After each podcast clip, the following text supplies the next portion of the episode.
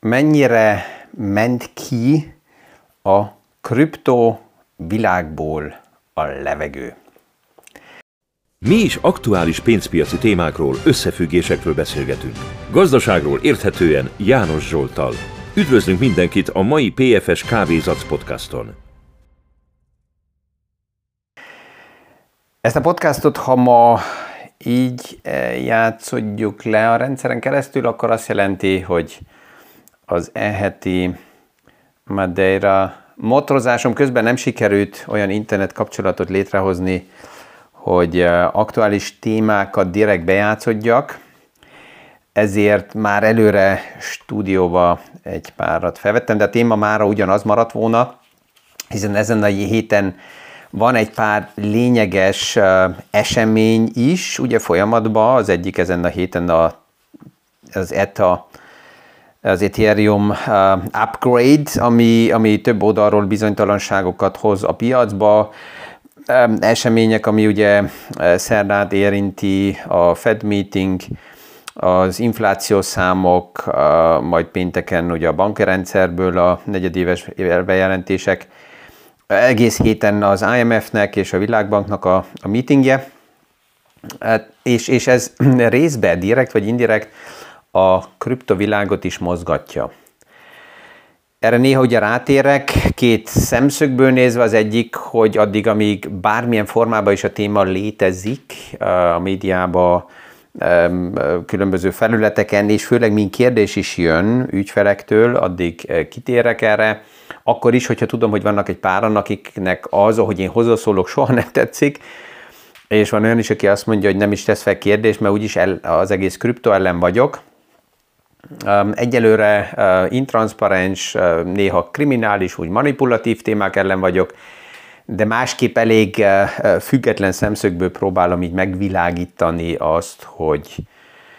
hogy, hogy ha mi is történik, az mi történik, és főleg a, a kriptovilágba szétszedni a különböző el, emeleteket, ahogy felépül az egész piramis, azt újra és újra és érdemes azért már csak, hogy megértsük, hogy a különböző coin az milyen szinten van, és melyik új megoldás, melyik régi problémának a gyenge oldalát próbálja vagy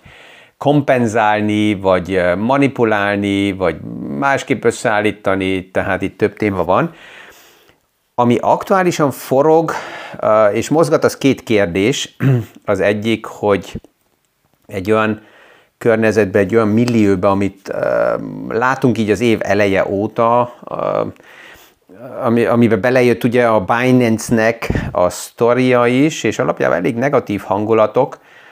az egész körül. A Binance sztoria az most lett nyilvános, egy pár héttel ezelőtt, ahol ugye a, a felügyelet elég komoly támadással Binance-nek a CEO-ját és az egész business modellt támadja, és ebben a negatív millióben mégis egy jó ideje a Bitcoin Ethereum árfolyamok emelkedése jött bele. Az első negyed év alatt körülbelül 70%-kal emelkedett a bitcoinnak az árfolyama az, hogy azelőtt mi történt 21-22-ben, és honnan, hova zuhant le, hogy onnan 70% emelkedéssel most olyan kb. 28-29 ezer dollár körül mozogjon. Arról nincs szó, csak az, hogy 70%-kal emelkedett, és ez mennyire fantasztikus mégis van több aspektus, amit érdemes megvilágítani, hogy, hogy ez honnan jön, mikor egy piac ugye nagyon szűk, kicsi, egy pár nagy szereplő tudja akár mozgatni az árfolyamokat, amikor negatív millióbe nagyon erős árfolyam mozgások indulnak el, főleg felfele, akkor érdemes pontosabban oda nézni, hogy mi is történik és az egész uh, kriptotémából azért lehet látni, hogy nagyon sok minden, ami a, re, a szabályzott világon kívül történik, az uh, ja, ilyen, ilyen Wild West uh, metódusok szerint a szabályzott világban manipulációnak nyilvánuló lépéseken keresztül árfolyamokat irányítani tud. Um, tehát ezt, ezt, ezt érdemes így megvilágítani, és arra akartam az előbb kitérni, hogy a Binance Story az egy pár héttel ezelőtt jött nyilvánosságra, de azért lehet, hogy még abból kiindulhatunk, hogy a Binance-nek erről már volt információja, és egy pár lépést akár már meg, el, el tudod kezdeni, megtenni, um, ja, hogy időt nyerjen. De kezdjük azzal, hogy, hogy mi lehet a sztori amögött, hogy az árfolyamok emelkedtek. Az egyik, ami szinte logikus és hamar megjelent, hogy a banki rendszerrel szembe felmerülő bizonytalanság logikus, hogy oda vezetett, hogy a hivatalos pénzügyi rendszerből tőke lett kivonva és az arany és a bitcoin irányába áthelyezve. A kettőt még mindig nem lehet összehasonlítani egy aranynak a piacát és a likviditását, és ami ott naponta mozog, és ehhez képest egy kripto vagy egy bitcoin piacát, nagy még mindig a különbség a kettő között. De ez volt az első ilyen kvázi logikus narratíva, ami egyből fel, fel, felbukkant, feljött, hogy ez az oka annak, hogy akkor most növekednek az árfolyamok. A második, az egy ilyen 2020-as uh, ismétlési reflexnek tűnik, ami akár egy tév uh, sztori is tud lenni, hogy megemelkedett a, a Fednek a mérlege, ami ugye szükséges volt azért, hogy a bankokkal szembe felmerülő bizonytalanságot megfelelően tudják kompenzálni, likviditást a banki rendszernek rendelkezésére állítani. Ez még mindig nem jelent QE-t, nem jelent pénzmennyiségnövelést, ennek ellenére mégis a piac szereplői ezt a mérleg emelkedést kvázi ugyanannak interpretálták, nem mindenki, mint 2020-ban, hogy akkor ez most hajtani fogja felfele főleg a kockázatos befektetési stratégiákat. Egy harmadik dolog, ami um, nyilvánosságra került, hogy az amerikai kormány és az amerikai politika, az amerikai Fed kijelent, bejelentette azt, hogy nagyobb mennyiségű kriptó eszközöket fog a következő hetekbe a piacra dobni, ami alapjában bizonytalanságot növelhetne. Itt a számokból azt lehetett látni, hogy egy pár nagy bálma, ezek között Michael Széla is főleg mind vásárló lépett fel. Most azt lehet mondani, hogy azért, hogy ideálisan bevásároljon, de azért is akár, hogy stabilizálja a piacot, egy olyan piacot, amelyik elég szűk, és amelyikből pillanatnyilag um, egyszerűbb um, egy szűk piacba az árfolyamokat stabilizálni, mint nagyobb vevő, mint egy nagyon széles piacba. És hát a negyedik téma, ami um, inkább biztos, hogy olyan része is van, ami, ami találgatás a piacokba, és um, mégis, mégis olyan insiderek um, veszik a témát kézbe, akik nagyon mélyen benne vannak a kripto uh, számokba, az egy olyan háttér, ami pont a Binance-el van összefüggésbe, um, hogy a Binance-nek érdeke a, a, a saját dollárjait valamilyen formában a pénzügyi rendszerbe bevinni, és ugye Binance abból indulhatunk ki, hogy a, az egész kriptovilágba az inkább nyereséges, profitabilis um, felületekhez tartozik. Ugye ezt, ezt az elmúlt években többször már megbeszéltük, hogy főleg a kriptovilágba um, olyan hatalmas marzsokkal, költségekkel, költségekkel a felhasználók oldaláról, nyereségmarzsal a tulajdonosok oldaláról, voltak lebonyolítva bizniszmodellek, hogy aki abba a témába ott, ott mozgott, az abból lehet kiindulni, hogy nem csak kriptoeszközökbe, hanem hivatalos dollárokba is úszott. Na most nagyon sok ilyen platformnak nem sikerült hivatalos banki számlákat megnyitani, és ezen keresztül a kriptókból megkeresett dollárokat a banki rendszerekbe transformálni, ez, ez többször is kijött, mint vált téma, hogy főleg Binance-nél ugye a, a pénzmosás témája az egy kritikus pont, és hogy a felügyelet ezt főleg kritizálta, hogy megvan ez az intranszparencia, és hogy Binance nem tesz eleget annak, hogy a, a nyilvánosságra hozatalokat megnyitsa a KYC eljárásokat megfelelően betartsa. Ez oda is vezetett, hogy olyan banki számlák, rendszerek, ahol esetleg lehetne pénzeket bevinni a rendszerbe, amelyek teljesen a szabályzás alá helyezik magukat, azok elutasították a, a Binance pénzeit, és, és hogyha nem tudok bevinni, akkor milyen eszközök vannak? Hát vannak ugye ezek az úgynevezett stable coinok, ami egy bizonyos forma kripto megoldás, ilyen hídat is tud képezni a fiat pénzügyi rendszer és a kriptorendszer között,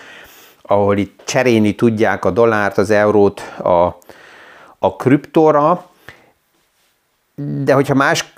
ilyen stablecoinokhoz nem fér hozzá egy Binance, akkor mit csinál? Hát kitalál egy saját stablecoint, amit ugye meg is csinált és le is gyártotta, BUSD ugye a neve, ezt Paxos-szal együtt hozták létre. Az érdekes az, hogy a kriptovilágban egy lényeges pont, amit állandóan kritizáltak így a, a fiát rendszerbe, hogy a fiát rendszerbe a központi bankok azok likviditást tudnak gyártani és pénzeket gyártani, és hát a kriptovilágban ezeken a, a stable coinokon keresztül nem történik más, mint pont ilyen uh, coin gyártás, ami csereeszköz is tud lenni, hogy a dollárokat át lehessen cserélni dollárból BUSD coinra. És ezt a BUSD coint miért érdemes, hogy meglegyen? Hát azért, mert akkor ezzel a coinnal a különböző ilyen kriptoplatformokon lehet csereberélni más coinokba, bitcoinba, ethereumba, és hát több mint 10 ezer, 15 ezer különböző coin van, értelmes, hülyeség, nonsense coinok. Tehát ez egy lehetőség, hogy a dollárokat cserélni, és hogyha most például Binance valójában abba volt érdekelt, mert érezte és látható volt, hogy nőni fog a nyomás a felügyelet oldaláról, átvinni a dollárokat stablecoinba, majd az US, a BUSD-ből átvinni más coinba, mert az látható volt, hogyha a felügyelet rászáll a Binance-re, akkor ez lesz az első, amit támadni fognak, és ez is a, nyom, a, a vád papírban benne van, hogy a BUSD, ez meg kell szűnjön. Na most, hogyha Binance sok pénzt beletett a BUSD-be, akkor mi az érdeke? Hát ezt minél hamarabb cserélni, de ezt amennyibe lehet nem nyilvánosan cserélni, mert nem is érdekük, hogy a világ tudja, hogy mennyi BUSD-vel rendelkeznek, ezt minél hamarabb átvinni más kajnakba, és van egy pár olyan vélemény, aki azt mondja, hogy a háttérben egy körülbelül december óta um, lassan a bitcoin kereslet a BUSD oldaláról megnövekedett, ami az, azt sugalja, hogy itt megfelelő csere történt a Binance oldaláról, még azelőtt, mielőtt a, a BUSD uh, meg kell szűnjön, hogy sikerült az egészet cserélni már, vagy még uh, kimaradtak pozíciók, Hát ez az, ami a találgatás kérdése pillanatnyilag, és ezt még nem tudjuk, majd lehet, hogy meg fogjuk tudni, de itt tisztán ez látható, hogy a nyomás az tovább emelkedik, és én azért abból indulok ki, hogy annak ellenére, hogy mi itt egy pár témát a podcastba kézbe veszünk, akár a kriptovilágból is, ami gyorsan kézbe kerül, de amikor mi ezt itt megtudjuk és megbeszéljük, az már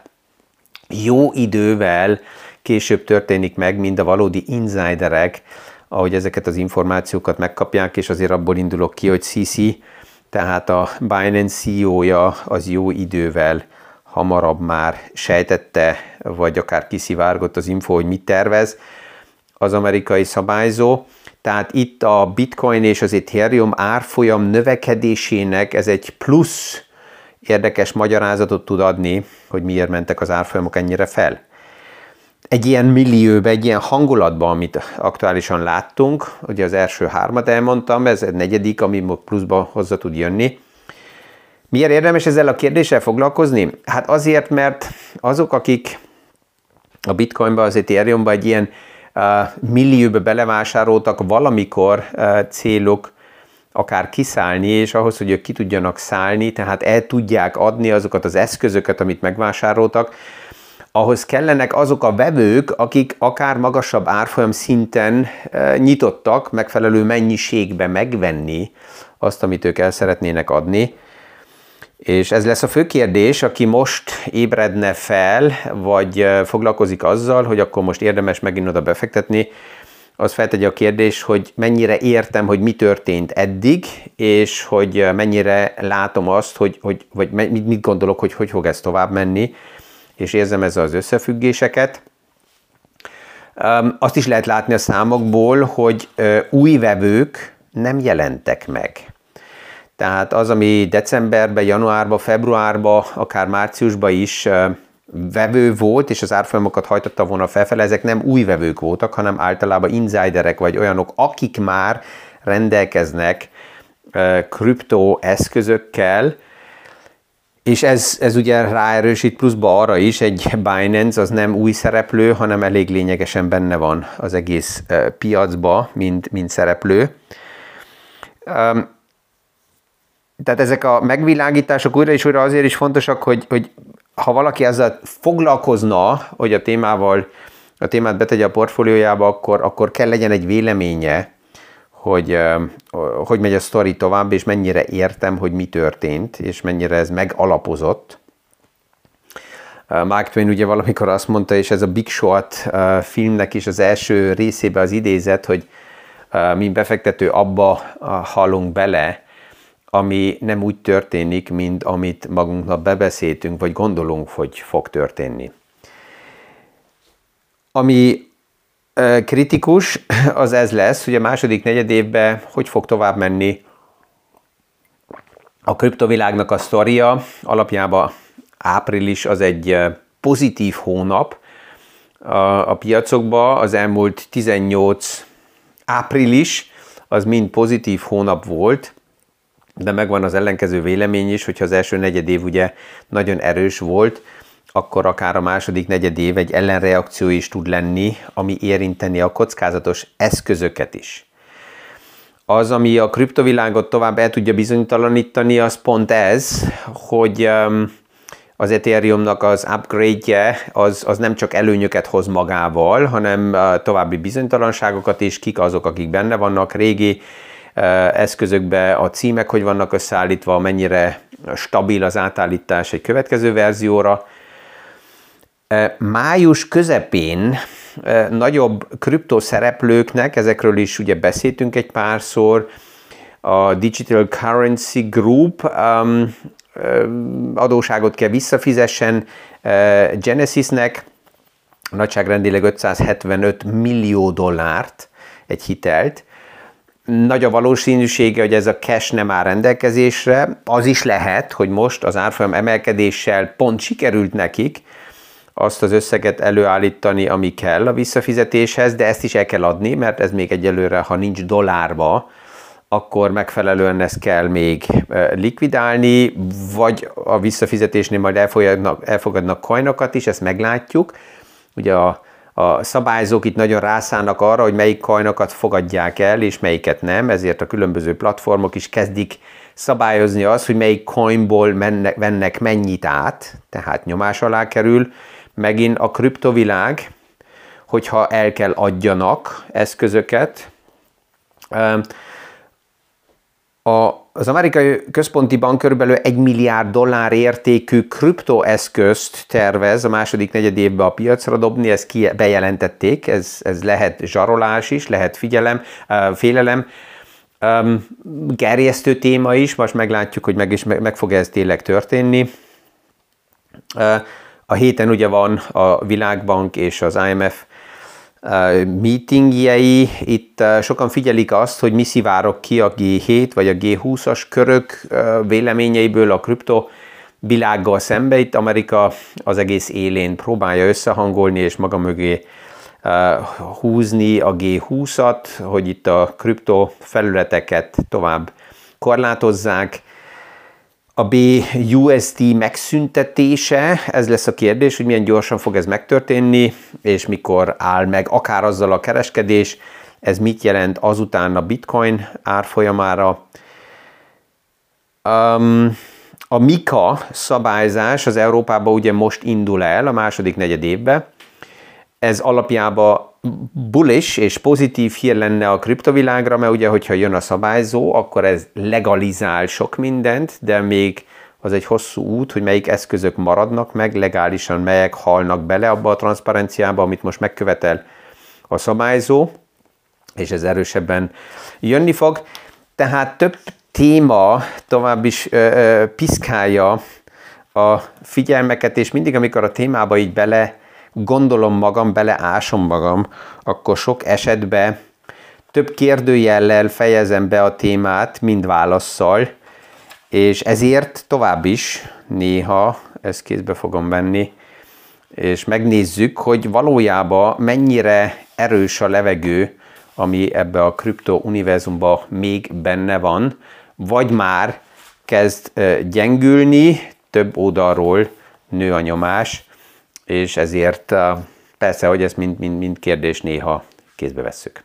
Ezzel mindenkinek ma is kívánok kellemes napot, és eh, viszonhallásra a következő PFS Kávézatsz podcastig.